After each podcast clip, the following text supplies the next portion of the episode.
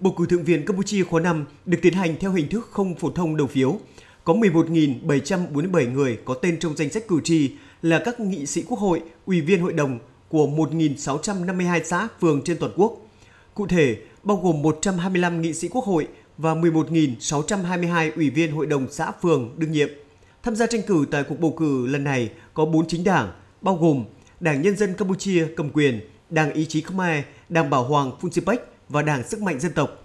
Các chính đảng có ứng cử viên tham gia tranh cử cạnh tranh 58 ghế trong số 62 ghế thượng nghị sĩ. Trong số 4 ghế còn lại, hai ghế do Quốc vương Campuchia chỉ định và hai ghế do Quốc hội giới thiệu thông qua quy trình lấy tín nhiệm. Tính đến trưa nay, ngày 25 tháng 2, công tác bỏ phiếu tại thủ đô Phnom Penh đã diễn ra thuận lợi, yên bình, suôn sẻ dưới sự giám sát của khoảng 800 quan sát viên trong nước và quốc tế và khách mời đặc biệt. Ngoài ra, có hơn 330 phóng viên thuộc 59 tổ chức, cơ quan báo chí, truyền thông trong nước và quốc tế đăng ký tác nghiệp đưa tin về cuộc bầu cử. Chia sẻ với phóng viên thường trú Đài Tiếng Nói Việt Nam tại Vương quốc Campuchia, ông Men Resa Muni, cử tri khu vực thủ đô Phnom Penh cho biết. Tôi đánh giá cao cuộc bầu cử lần này. Thứ nhất, các đại biểu tham dự bầu cử lần này đều vui mừng đi thực hiện nghĩa vụ của mình. Thứ hai, cuộc bầu cử lần này diễn ra công bằng, không có sự đe dọa ép buộc.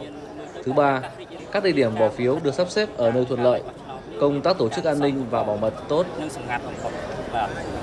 Theo lịch trình, Chủ tịch Đảng Nhân dân Campuchia Somdech Techo Hun Sen và Chủ tịch Quốc hội Campuchia Somdech Hun Sodari bỏ phiếu tại phòng bầu cử số 3001 tại tỉnh Con Đà, địa phương giáp danh với thủ đô Phnom Penh.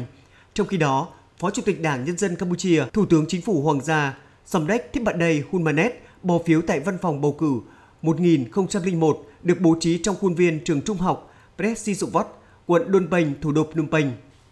Theo Ủy ban bầu cử quốc gia, ngay sau khi kết thúc hoạt động bầu cử vào lúc 3 giờ chiều nay, các văn phòng bầu cử sẽ đóng cửa, chuyển công năng thành văn phòng kiểm phiếu và công bố kết quả sơ bộ ngay trong ngày 25 tháng 2 sau khi kết thúc công tác kiểm phiếu.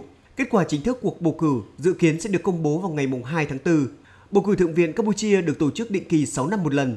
Tại cuộc bầu cử gần nhất diễn ra vào ngày 25 tháng 2 năm 2018, Đảng Nhân dân Campuchia giành toàn bộ 58 ghế thượng nghị sĩ, được phân bổ thông qua bầu cử.